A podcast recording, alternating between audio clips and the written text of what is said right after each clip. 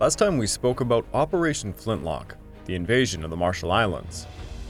The Allies brought overwhelming power against the Marshalls, unleashing the simultaneous invasions of numerous islands in an attempt to strike at the very heart of the island chain of Kwajalein. The horror of the Gilbert Island campaign plagued the minds of the commanders who hoped to thwart such carnage. Airstrikes, naval bombardments, and a massive amount of land based artillery smashed the Japanese defenders into submission before amphibious assaults were made. Countless islands such as Roi-Namur fell one by one as the Americans secured places to deploy further artillery to force the ultimate submission of the defenses on Kwajalein. The casualties were light, but the fight for Kwajalein would soon descend into a bitter struggle for the Japanese were not going to give up their stronghold without a good fight. This episode is The Fall of Kwajalein.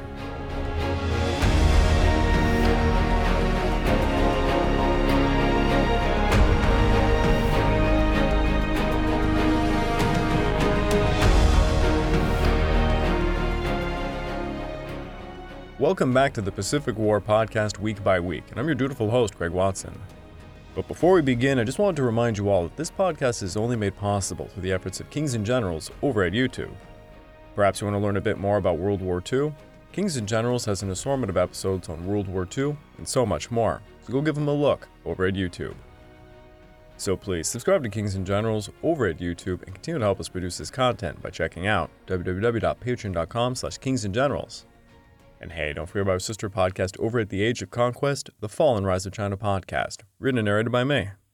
And if after all that you are still hungry for some more history, why don't you check out my personal channel, the Pacific War channel over at YouTube.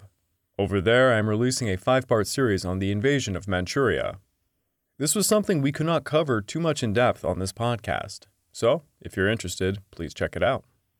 Also, please go over and check out my Patreon account at www.patreon.com slash the Pacific War Channel, where I have more than 13 ongoing exclusive podcasts. For as little as $2 a month, you get access to the exclusive podcasts, and the other tiers offer other goodies like voting rights on what I'll cover next. Check it out. Operation Flintlock went off with a bang, and it was initially a grand success. Aerial bombing, followed by naval bombardment, and then land based artillery was smashing the Japanese defenders into submission. One by one, islands were falling into American hands. On the second day of battle, Roi-Namur, the northern objective, was seized. Yet the stronghold of Kwajalein would provide a much sterner fight. Back on the morning of January the 28th, Admiral Frederick Sherman's Task Force 58.3 landed a knockout blow against Kwajalein's airfield. Dawn would see Hellcat fighter sweeps ensure the airfield would not be tossing any further action before the amphibious assaults occurred. The next day, Sherman's force hit Eniwetok with the same kind of treatment. Sherman's carriers would remain off Eniwetok for three days while his aircraft smashed its airfields and ground installations. On the third day, not much was left, just heaps of rubble and a few scattered palm trees stripped of their foliage. Sherman's airmen would report they could not find any targets on the ground or in the lagoon that seemed worth bombing, and the island looked like a desert waste.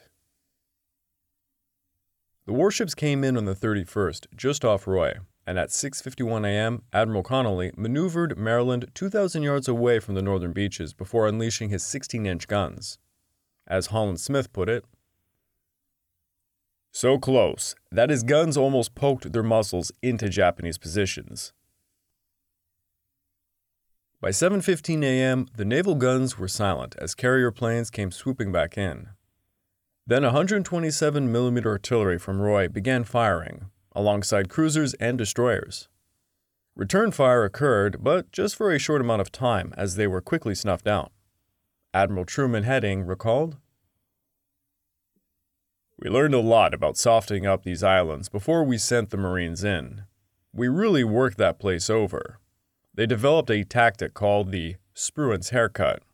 We just knocked everything down. There wasn't even a palm tree left. The Kwajalein Atoll Islands were hit with 15,000 tons of bombs and naval shells within 72 hours. Admiral Turner would make a Churchillian statement about the event. Never in history of human conflict has so much been thrown by so many at so few. Then transports carrying nearly 64,000 men of the 4th Marine Division and the 7th Army Division were launched at Ivan, Jacob, Allen, Andrew, Albert, and Abraham Islands. Once they were secured, the Marines set up artillery batteries. The 7th Infantry Division was assigned the task of taking the banana shaped Kwajalein Island, and their colleagues set up 105mm and 155mm howitzers on the nearby Royer Namur. The 32nd and 184th Regiments landed on the lagoon side at 9:30 a.m. on February the 1st, first encountering only feeble and intermittent resistance. The eastern half of the island was secured in quick time, as the bombardments had certainly inflicted heavy casualties upon the enemy. The army moved slowly and methodically, advancing cautiously against the Japanese fixed positions. Soon they reached Carl Road, where they were met with an impressive defensive system consisting of anti tank ditches on the south and a long rifle trench to the north. As February the 2nd came on, so did another wide scale smashing of the Japanese. Artillery fire on Carlson Island and from the 32nd Regiment's Cannon Company in the Ward area coordinated with the tank and infantry movements.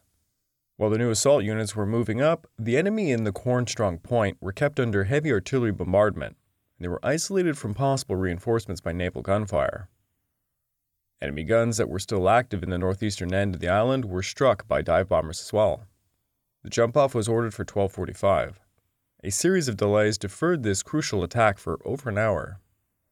To assemble the staff and to coordinate the plans for employing tanks, artillery, and infantry while the 3rd Battalion made its approach march proved very difficult to arrange. The time for the assault had passed before the planning difficulties were even resolved. Then came notice of an airstrike to be made at 1:15 p.m., later postponed on Admiral Turner's orders to 1:30, thus necessitating the suspension of all artillery fire.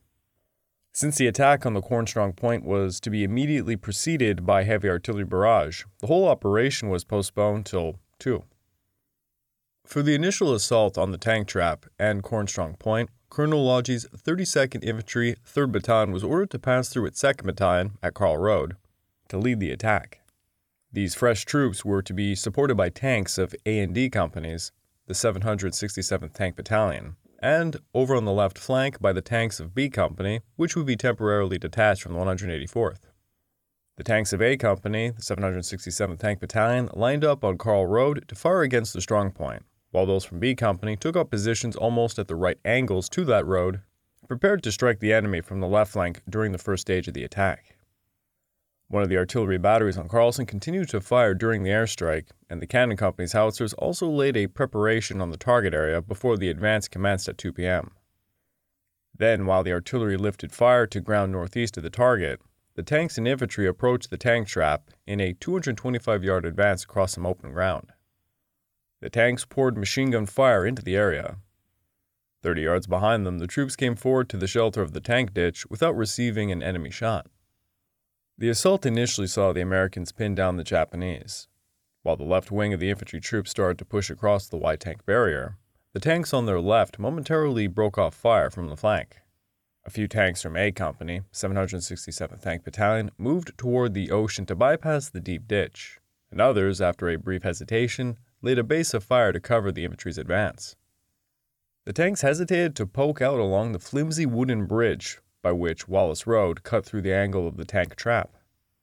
Now, at this stage, a concentration of white phosphorus shells commenced to fall into the area as I Company, the 32nd Infantry, was advancing, and countless men became burned.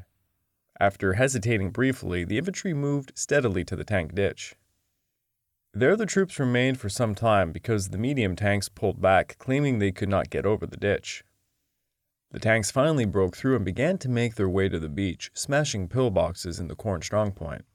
An estimated 100 Japanese were killed in the area, the majority by demolition charges carried forward by engineers detailed with rifles and bar. Little or no defense was put up against these tactics. The Japanese remained huddled in their shelters in spite of the efforts made to coax them out to surrender. Only a single prisoner was taken in the whole area, Grenades were thrown into the shelters, and those who survived were then destroyed by demolition charges. Altogether, it took about 35 minutes to reduce Cornstrong Point once the American infantry got beyond the tank trap. Contact between the 4th Battalion of the 32nd Infantry and that of the 184th was temporarily lost during the fray, and K Company, 32nd Infantry, moved through the left platoon of I Company to establish contact firmly as soon as the Cornstrong Point was taken.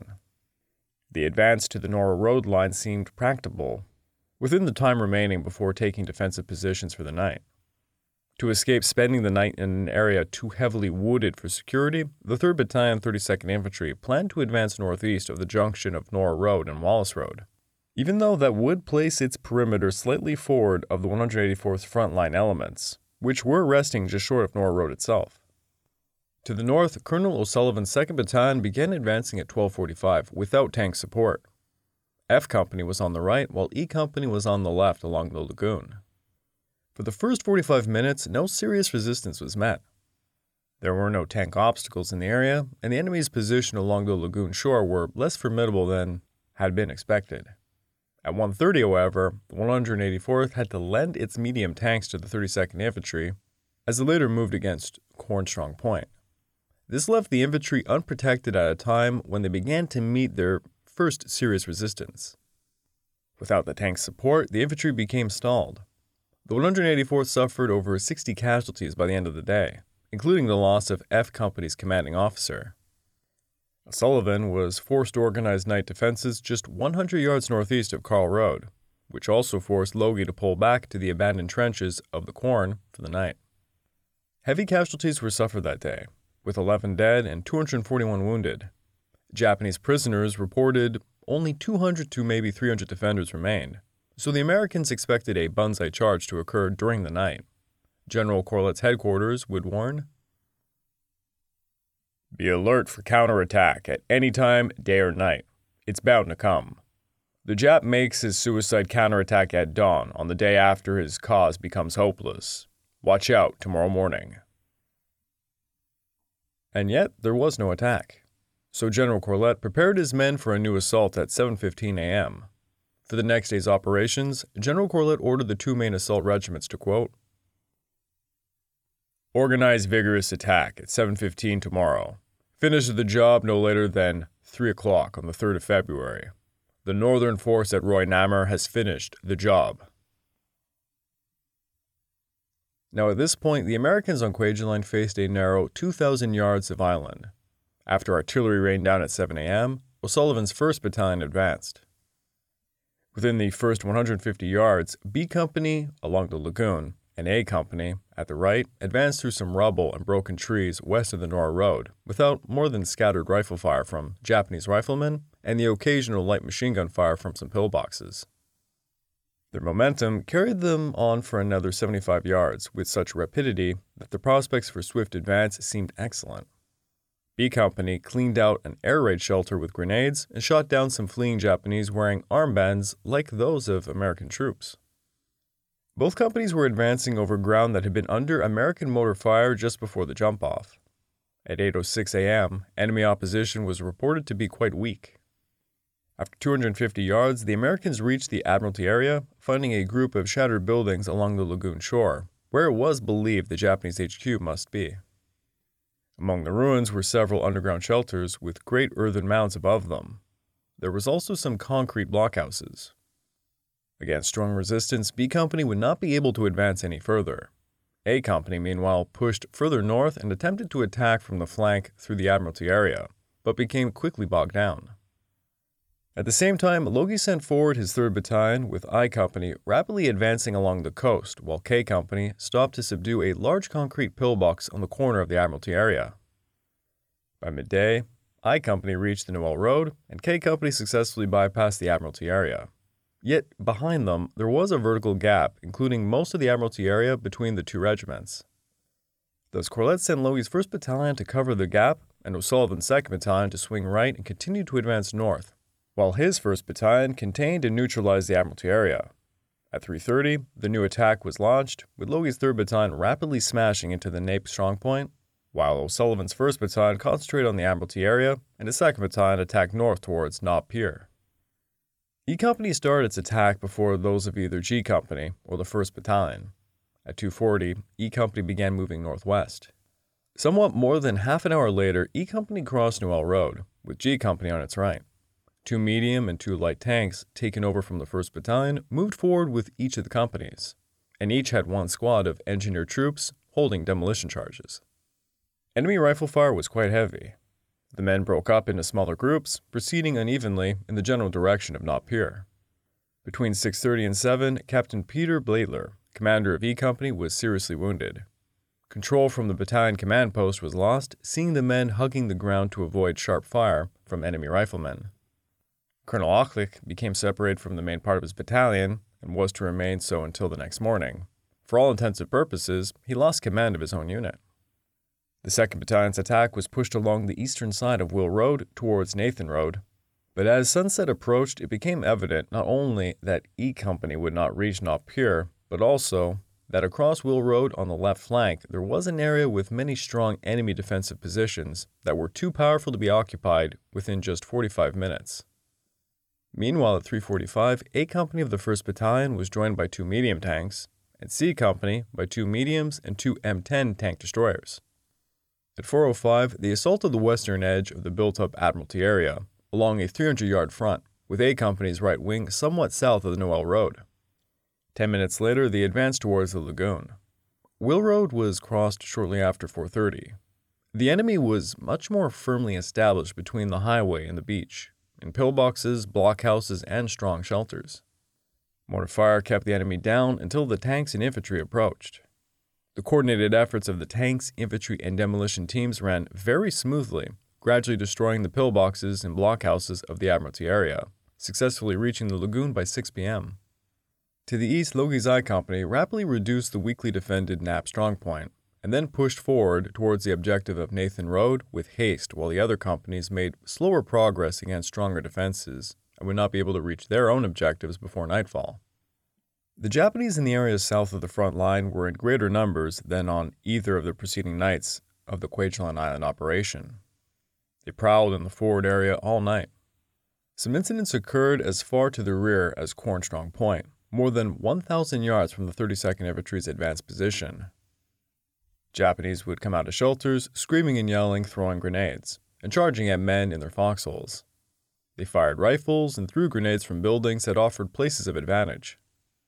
In a pocket northeast of the Admiralty area, they greatly harassed the companies near them. Attacks from the north and from the lagoon shore were also attempted by enemy troops at various times during the night. Just after sunset, a bugle would be heard sounding amongst the enemy shelters near the base of Nob Pier, and shortly afterwards, a headlong counterattack by screaming Japanese was made towards E and G companies, 184th Regiment. As the Japanese tried to cross Will Road, they were cut down to the very last man. Five more attacks were broken up before they could actually start by barrages along the entire front from mortars and from supporting batteries of artillery on Carlson Island. And even more attacks followed them after midnight.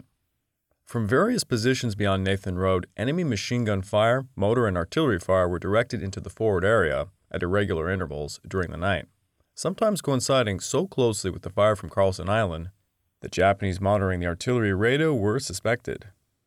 Nonetheless, over a thousand yards had been gained by February the 3rd. The Americans estimated they had killed around 1,300 Japanese, more than was to be expected still left on the island at the cost of 54 dead and 255 wounded. After sunset, several Japanese counterattacks and infiltration attempts were carried out against the steadfast Americans, always ending disastrously. Corlett expected to end the enemy resistance by February the 4th, but far too many small pockets remained in the rear, and the reserve battalions were experiencing difficulties rooting them out. Corlett's final plan was for Logie's 1st Battalion to clear the remainder of the island, allowing companies C, B, and A to attack through Sullivan's 2nd Battalion and Logie's 3rd Battalion. Yet, unbeknownst to him, O'Sullivan had also directed his 2nd Battalion to attack towards Knott in order to complete the unfinished task of the previous day. At 7.15, Corlett unleashed his final attack, supported by tanks. Over in the east, Logie's companies A and B ran into a full-scale battle with the Japanese, who had been bypassed the day before and who now poured heavy fire on the companies as they advanced through the line of departure. It was not until 10 a.m. that the two 1st Battalion companies reached the lines held by the 3rd Battalion. Then the Americans successfully managed to advance 200 yards past Nathan Road, where the advance was stopped pending relief. Meanwhile, to the west, the attack of O'Sullivan's 2nd Battalion, supported by B Company, prevented the advance of Logie's C Company until 11 a.m. The Americans managed to push towards Nob Pier by 1, where they found no enemy resistance. Behind them, the lagoon shore continued to be mopped up, showcasing a surprising number of Japanese and Koreans surrendering. I probably have not mentioned this before, but while it's easily widely known that the Koreans surrendered wherever they could, the Koreans would also try to get the Japanese to surrender. They were probably the most successful at doing so. All forward movement of the 1st Battalion had stopped, its line consisting of a series of small, exhausted groups in dense confusion of debris. The ground was interlaced with some innumerable trenches and a foul amount of bodies of the enemy, many of them long dead. Some of the corpses had been mangled by maneuvering tanks, adding greatly to the nauseating stench of the blighted area. Finally, at 345, Louis' 2nd Battalion passed through the 1st to complete the assault against Kwajalein. These troops would successfully push to the island's northern tip, blasting through the remaining Japanese camouflage dugouts and ruined concrete blockhouses. Just as in every other island battle, Japanese stragglers had infiltrated the American lines through tunnels and overlooked bunkers, and the assault troops quickly learned to watch their backs. Nisei interpreters broadcast surrender appeals through loudspeakers, but there was only a few dozen takers. Most of the men who gave themselves up were also Korean laborers. Yet at long last, G Company reached Narrow Point at 3:15, and at 4:10, Corlett radioed Admiral Turner all organized resistance has ceased. The troops have been organized for mop up operations. Yet, despite this, F Company would still methodically destroy the enemy positions until they finally secured Kwajalein's northern end at 720. Ken Dodson went ashore the next morning, writing to his wife as he described the desolate landscape he could see. Shell craters and hillocks of upturned coral, some of the Japanese have been dead from the first bombardment, the day before we even landed. Their bodies were seared and bloated, and the stench was sickening. I saw one half buried in a pillbox. You could not tell whether he had on any clothes or not. The skin was burned off his back, and his head lay a few feet from his body. Another looked like a bronze statue in the Golden Gate Park. He lay forward in a crouch, helmet still on, both hands holding onto a coconut log of his pillbox. There were many, many others. I lie in bed at night remembering how they looked, and that awful Swedish sickening stench of powder and kerosene and decaying human flesh, and I wonder, after all, what war is all about. I feel sorry for those Japs in a way. They died courageously after a stubborn last ditch, hopeless fight. They fought for things they had been taught to believe in, with their poor little bundles with pictures of their wives and kiddies tied to their belts. They can't tell me war is a fine and noble thing. Losses during the last day were 252 wounded, with 65 Japanese killed and over a hundred captured. Thus, for the Battle of Kwajalein Island, the Americans would suffer a total of 142 killed, 845 wounded, and two missing. They reported killing over 4,300 Japanese and capturing another 166. During the week after Operation Flintlock, numerous high ranking visitors descended upon the battle scarred islands of Kwajalein Atoll. Admiral Nimitz flew out from Pearl Harbor with an entourage of officers. On February the 5th, when fires were still burning on Kwajalein Island, he toured the blackened wastes alongside Admiral Spruance, Turner, and Smith and several other major commanders of the fleet and the amphibious corps. Three weeks earlier, Nimitz had been the guest of honor at a huge Texas picnic over in Honolulu Park. Walking amongst 40,000 sailors, soldiers, and civilians, he had pitched horseshoes, posed for photographs, and signed autographs. Afterwards, the park looked as if it had been hit by a hurricane. Cleanup crews had to cart away apparently more than 50 truckloads of garbage and debris. An estimated 120,000 beer bottles had been left strewn across the grass. Now, upon setting foot of the lagoon beach at Kwajalein, Nimitz was waylaid by the mob of correspondents. What do you think of the island? A war correspondent asked. The admiral drew a cheerful laugh and he replied, Gentlemen, it's the worst scene of devastation I've ever witnessed, except for the Texas picnic. The entire operation had been a perfect model in almost every respect. The attacking force had achieved strategic surprise, artillery preparation, naval gunfire, and aerial bombardment had successfully softened up the target in a fashion unexcelled at any other time in the Pacific War. The ship to shore movement had been conducted expeditiously and without too many hiccups this time. Supplies flowed ashore and to the front lines relatively smoothly and without interruption. The infantry engineer teams, assisted by tanks, moved steadily, clearing the enemy from shelters and pillboxes. And American casualties had been fairly light. Altogether, the battle for Kwajalein represented the ideal for military operations. To complete the conquest of the southern Kwajalein Islands, detachments of amphibian tanks had been landed on Buster and Byron back on February the 3rd. Troops of the 2nd Battalion, 17th Regiment landed on Burnett and Blankenship on February the 4th. The chain between Ashbury and Bennett was secured by February the 5th. On that same day, Clement, Clarence, and Clifford Islands were also secured, although on Clifton a force of 101 Japanese fought to the death. Beverly, Benson, and Berlin were also secured on February the 5th, seeing 119 Japanese dead on the later. Bennett fell against the 7th Reconnaissance Troops of O'Sullivan's 3rd Battalion, with 94 Japanese killed. Most importantly, Colonel Zimmerman's 1st and 3rd Battalions landed on Burton's Beach Orange 4. The fortifications on Burton were made much lighter than those on Kwajalein, mostly machine gun positions and rifle pits. These positions were organized at the beaches with a concentration of dual purpose machine guns grouped around the seaplane base in the lagoon. At the base of the South Seaplane ramp was a 20 mm anti aircraft machine gun. Near it, in between those two seaplane ramps, were two 30mm single mount machine guns, three 7.7 mm machine guns, and a concrete pillbox. Two 8 centimeter dual purpose guns were located on the ocean shore. The large number of empty machine gun emplacements would seem to indicate that the defenses on the island had been completed at the time of the invasion. The few pillboxes found in the vicinity of the seaplane base were quite small, reinforced concrete shelters, each with two firing ports facing seaward. Most of the fire trenches and rifle pits were on the ocean side at the center of the island and at the north and south ends of the island.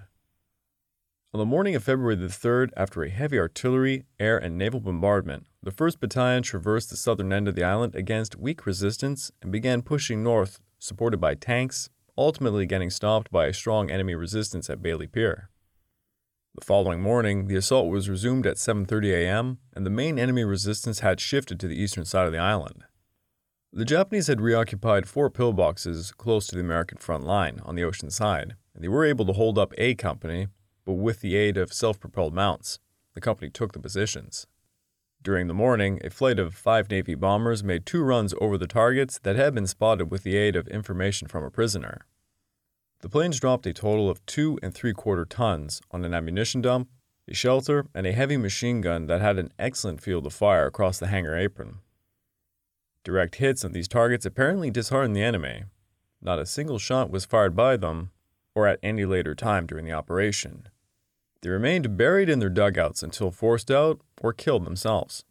By 11:30, when the 3rd Battalion passed through and took up the assault, B Company had moved about 350 yards to the southern edge of the concrete apron, and on the right, A Company was about 50 to 75 yards further back.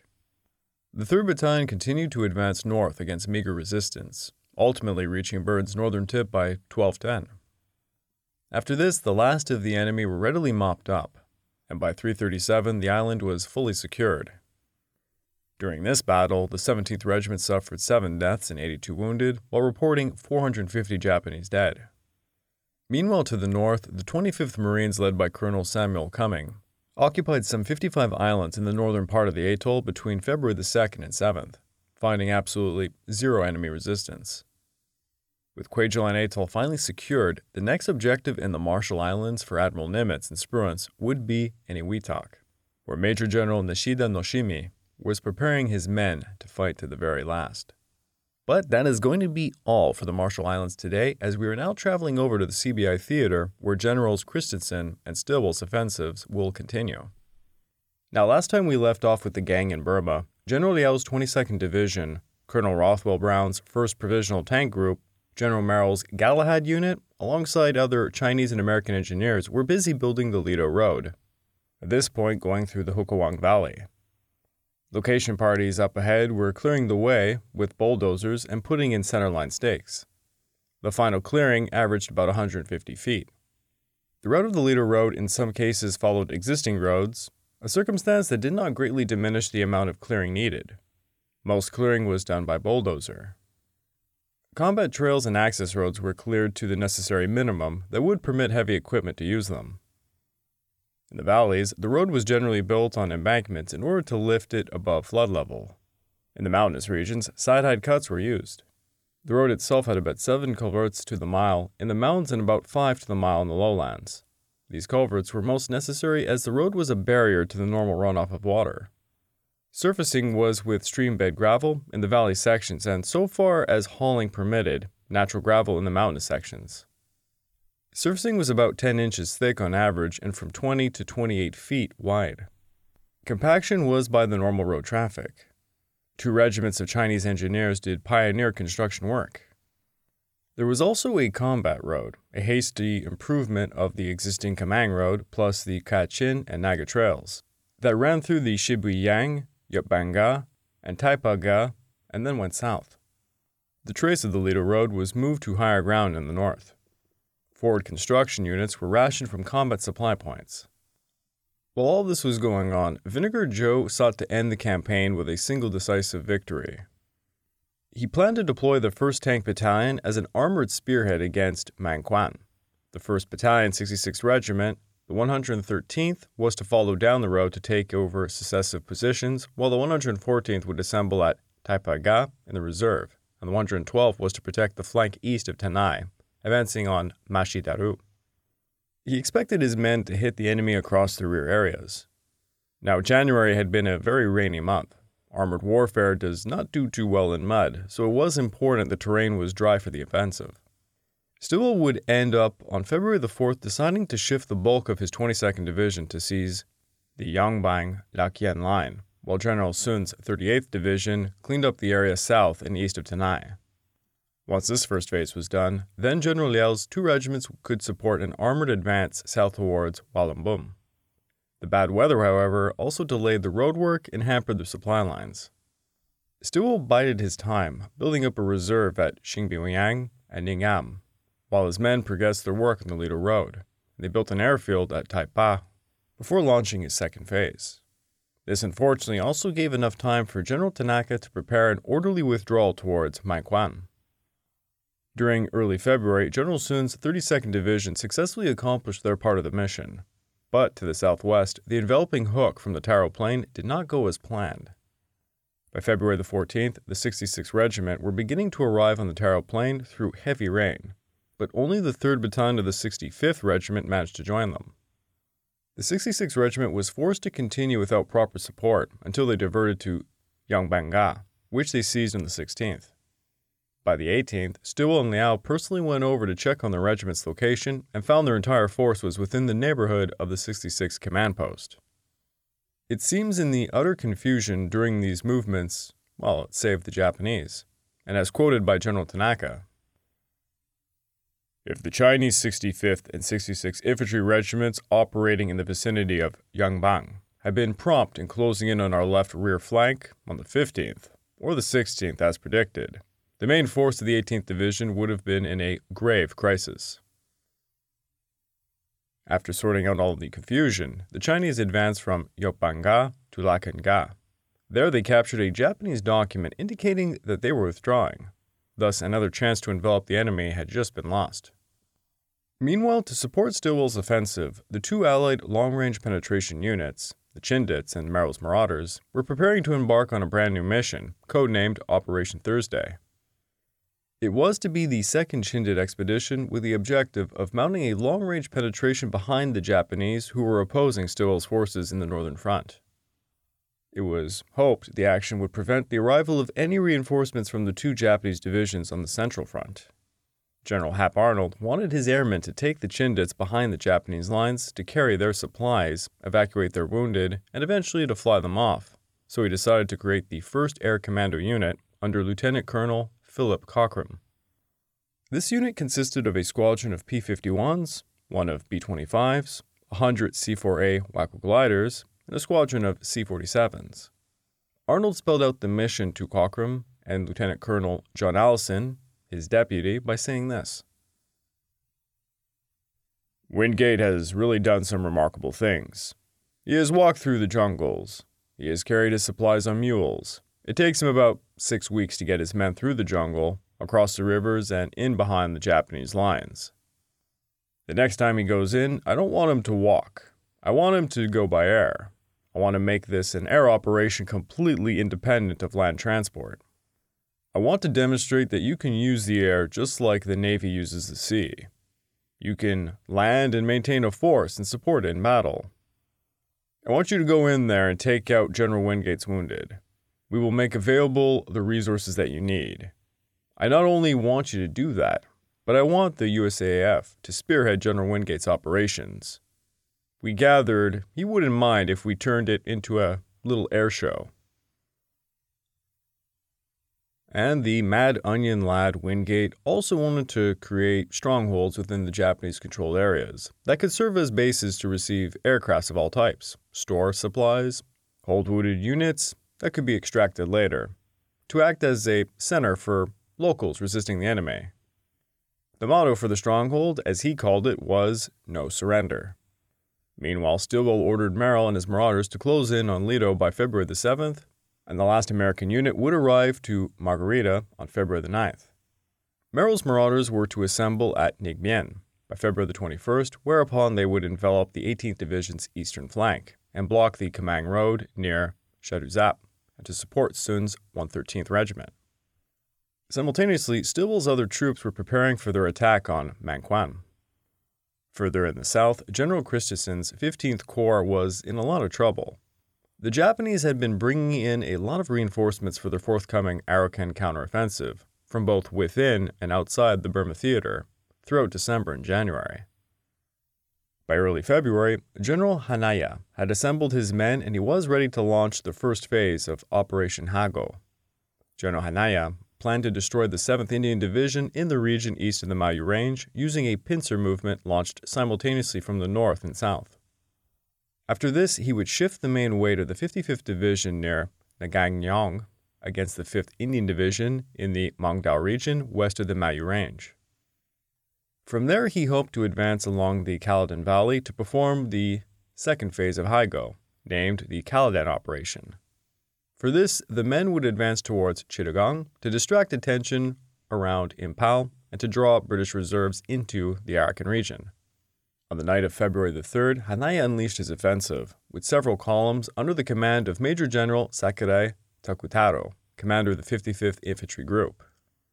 His force secretly infiltrated through the jungle under the cover of darkness, on the left bank of the Kalapanzin River near Buthidaung, through gaps between the 7th Division's widely separated brigades.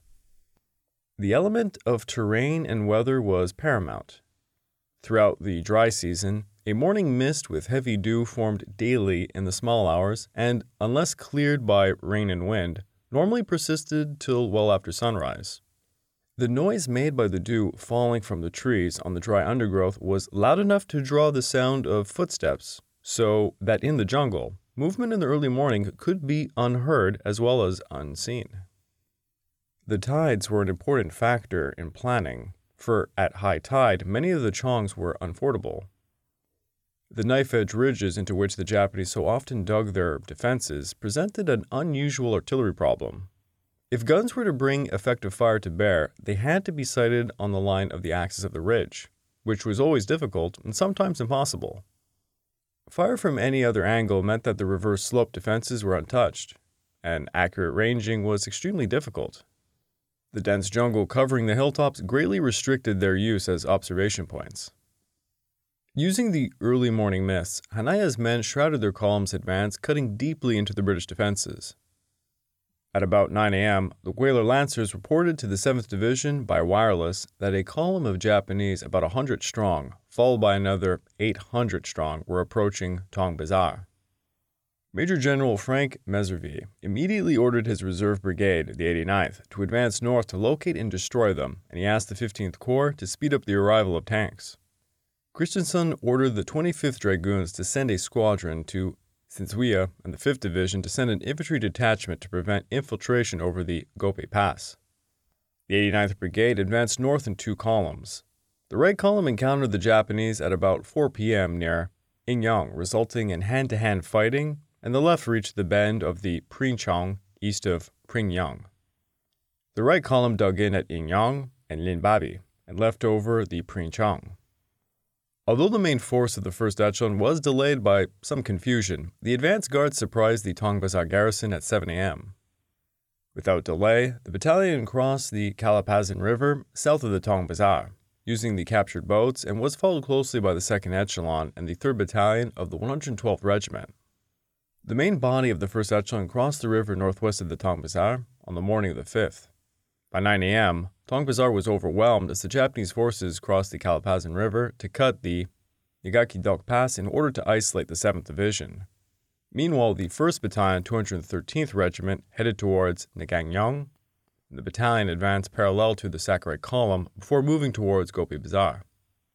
It was held up short of its objectives, however, by the leading elements of the 26th Indian Division committed from Army Reserves on the 5th of February to bolster the 15th Corps. Despite this local setback, the Japanese hauled their mountain guns and equipment over the Mayu Range, midway between Gope and Nagaki-dok, before attacking administrative troops, bridges, dumps, ambushing convoys, and building a roadblock on the main line of communications along the Bali Madog Road. It failed to prevent supplies reaching the 5th Indian Division, however, whose ammunition, equipment, and food was being transported by sea to Maungdaw. Overnight, the rear areas of the 15th Corps were transformed into a front line with administrative troops bearing much of the burden dealing with the advancing Japanese troops. To the surprise of many officers, they displayed a determination and fighting spirit unknown a year before and took a heavy toll upon the Japanese attackers, bearing out Slim's direction that every man in the army should be a soldier first and a tradesmith or specialist second. The bulk of the 112th Regiment, led by Colonel Tanahashi Shinzaku, marched towards the pass as the 2nd Battalion, 143rd Regiment of Sakurai's HQ advanced south. They quickly found enemy resistance near Inyang, which delayed their advance for over two days. Failing to make contact with General Sakurai, the battalion continued its advance southward, bypassing Alanbien. Major General Sakurai and his headquarters also got involved in fighting off enemy counterattacks near Inyang on the 5th and 6th, and due to the failure of his communications, he was unable to keep in touch with his units. To further support the offensive, Japanese fighters and bombers from the 5th Air Division's 7th Air Brigade launched a heavy offensive to gain air superiority over the battlefield, using 34 fighters and 10 bombers. Between the 4th and the 14th, their fighters flew 350 sorties and bombers attacked the Bali, and Briasco bridges and Sinsuya. Spitfires intercepted them but had less success than before. Japanese losses were believed to be some 14 aircraft destroyed and a number damaged, while RAF losses during the same period were around 11 fighters. On February the 5th, having made such quick progress, Hanaya ordered the 143rd Regiment to advance north. The 3rd Battalion, 143rd, managed to infiltrate through the Indian brigades en route and join Sakurai's men to hit the pass. Seeing the danger, General Slim decided to reinforce Christison with the 26th Indian Division led by General Lomax. Christison, in turn, ordered Lomax to move forward to Bali Bazaar as quickly as possible. Upon their arrival at Bali North, the 71st Brigade was ordered to relieve the detachment from the 5th Division on Gope Pass and then to attack the Japanese operating in the rear of the 7th Division's area. Likewise, the 36th Indian Division of Major General Festing sped up their advance towards Chittagong, while C 46 Commandos and C 47 Dakotas airdropped ammunition, food, and other supplies to the front units. On the morning of the 6th, the 112th Regiment reached the sector north of Sinsuya and overran the headquarters of the British Indian 7th Division, while the 1st Battalion cut the Nagakidok Pass. In a perfect position to envelop the enemy in Sinsuya, Colonel Tanahashi disregarded the vital necessity for speed, and he delayed for 24 hours, giving the British time to establish a perimeter defense in the Tsinsua Basin. East of the range at about 5 a.m., an enemy force estimated at battalion strength penetrated the widely separated posts held by the company of the 24th Engineer Battalion, defending the 7th Divisional headquarters, establishing machine gun posts on tracks throughout the headquarters area, and broke into the signal center. In hand to hand fighting, the attackers were driven out, but not before all communications had been cut and ciphers compromised. Tanks from Tsinsua moved to the sound of the fighting as soon as it was light, but the ground prevented them from reaching the headquarters area. Rain, which had set in about 8:30, further hampered them, and they had to withdraw. At about 10 a.m., the signal center was finally overrun. Zervi, unable to exercise command any longer, sent orders to all branches of his headquarters to destroy papers and equipment of value, to make their way in small parties to Tsinsua. Most of them succeeded in doing so during the following 24 hours. Major General Frank Messervy and his staff would manage to successfully escape towards Tsinsua. Consequently, instead of ordering a general withdrawal like the Japanese had expected, Christison directed the 9th Brigade to organize a defense of Tsinsua which was the weakest link of the four isolated, self contained, all round defensive boxes held by each brigade of the 7th Division.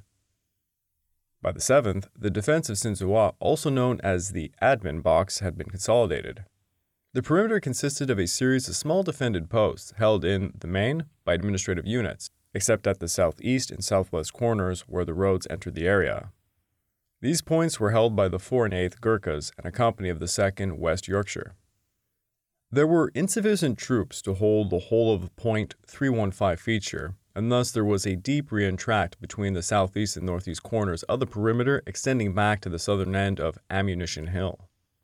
Most of the artillery was disposed on the southern face with attachments holding perimeter posts. The 25th Dragoons were in a mobile reserve in two harbors held by the companies of the 3 and 4th Bombay Grenadiers, one on each side of Ammunition Hill. The 2nd West Yorkshire constituted an infantry reserve and was located with divisional and garrison headquarters on the western side of Ammunition Hill. The main dressing station in the southwest corner was being moved to a more secure area. During the night, the Japanese launched an assault against Tsinsua, yet the tenacious defenders managed to hold on against the fierce enemy pressure. That night, the 33rd Brigade also managed to repel an attack against Sinobien, though the arrival of reinforcements would allow Sakurai to extricate himself from Ingyang and head over to Tsinsua to take command over the assault. On February the 8th, all British troops east of the Mayu Range were receiving supplies by air, yet the strong presence of enemy fighters disrupted the first few attempts. Eventually, British air superiority would be restored. The number 31 Squadron and 62 Squadron were reinforced on the 10th by the 194th Squadron and on the 25th by the 117th Squadron, recently arrived from the Middle East.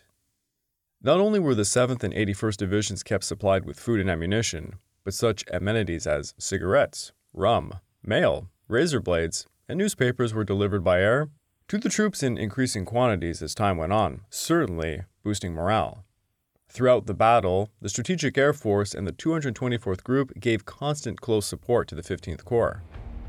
In addition to providing escorts for the transport squadrons, hurricanes harried road, river, and coastal transports on the Japanese lines of communication to the Arakan region, making movement by day into the area virtually non existent. Tactical bombing of enemy positions was undertaken by two Vengeance squadrons, which flew no less than 269 sorties in just over a week. The transports flew a total of 714 sorties in five weeks, successfully delivering nearly 2,300 tons of supplies. From the night of February the 8th onwards, the admin and other boxes would also hold firm against repeated, ferocious Japanese infantry night assaults, occasional air attacks, and limited artillery bombardment from a handful of mountain and battalion guns by day, and medium guns firing from the nearby tunnels, thus showcasing the new spirit of the British Indian troops. As quoted by Lieutenant General Pownall, We've learned how to fight where we stand and not to be frightened of the bogey of infiltration. I would like to take this time to remind all of you that this podcast is only made possible through the efforts of Kings and Generals over at YouTube. Please go subscribe to Kings and Generals over at YouTube and continue to help us produce this content by checking out www.patreon.com slash kingsandgenerals. And hey, don't forget about our sister podcast over at The Age of Conquest, The Fall and Rise of China podcast, written and narrated by me. And if after all that you are still hungry for some more history, why don't you check out my personal channel, the Pacific War channel, over at YouTube. Over there, I've just released the second episode in a five part series I did on the invasion of Manchuria. That episode focuses on the resistance of General Ma Zhishan. It is a rather niche part of history, but I assure you it's some of my best content. Also, please check out my Patreon account at www.patreon.com slash the Pacific War channel where you can find more exclusive podcasts. More than 13 or so by this point. And it is not exclusive to the Pacific War. I cover just about any type of history that my audience wants to hear more about. Or sometimes not even history. I am something of a Tolkien scholar. A lot of those uh, Lord of the Rings episodes over at the second channel, Wizards and Warriors, yeah, that's me writing them. So please, check it out. Kwajalein has finally fallen, leaving the rest of the Marshalls at the mercy of the colossal Allied air, land, and sea forces. Within the Burma theater, the Chinese, British, Indian, and Americans were ferociously meeting the Japanese. Showcasing their dominance in the theater was no longer a sure thing. Now, the Japanese faced a much stronger enemy.